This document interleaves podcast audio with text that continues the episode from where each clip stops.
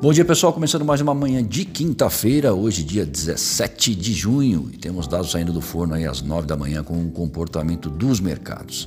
Temos até o momento a seguinte situação: nas bolsas, o S&P futuro operando em baixa 0,25%, o índice alemão, o DAX, baixa de 0,08 e o CSI 300 lá na China, esse aí encerrou em alta, 0,42%. WTI, barril de petróleo 72 dólares enquanto o comportamento do dólar ante as principais moedas no exterior é de alta de 0,72%.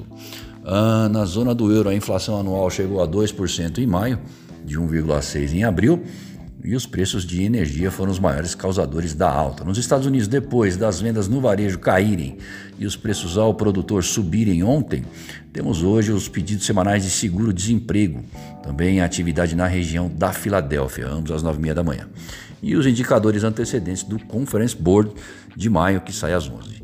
A China não prevê indicadores relevantes e no Brasil o IPCS da segunda quadricemana de junho variou 0,72% nas capitais. Seis das sete pesquisadas registraram decréscimo. Em São Paulo, a inflação subiu 0,68% no mesmo período, isso aí de acordo com a FIP. E expectativa pela votação sobre a privatização da Eletrobras no âmbito político. Bom, o Federal Reserve manteve o juro na faixa entre 0 a 0,25 mas a maioria dos seus membros agora sinalizam que em 2023 o juro deve subir ao menos duas vezes. A princípio, não se esperavam altas até 2024.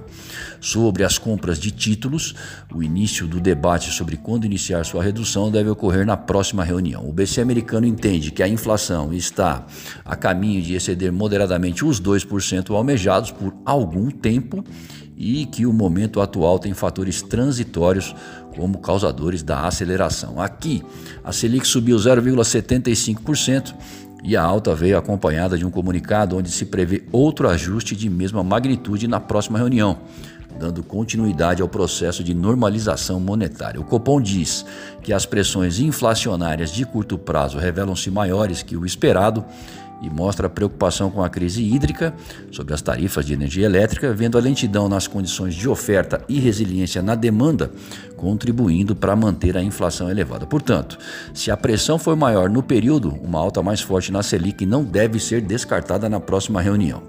Depois de romper a barreira dos R$ reais no dia de ontem, a postura mais dura do Banco Central americano desvalorizou o real, a cotação voltou a subir e a moeda americana ganha força no exterior, ainda sob esse efeito nesta manhã de quinta-feira.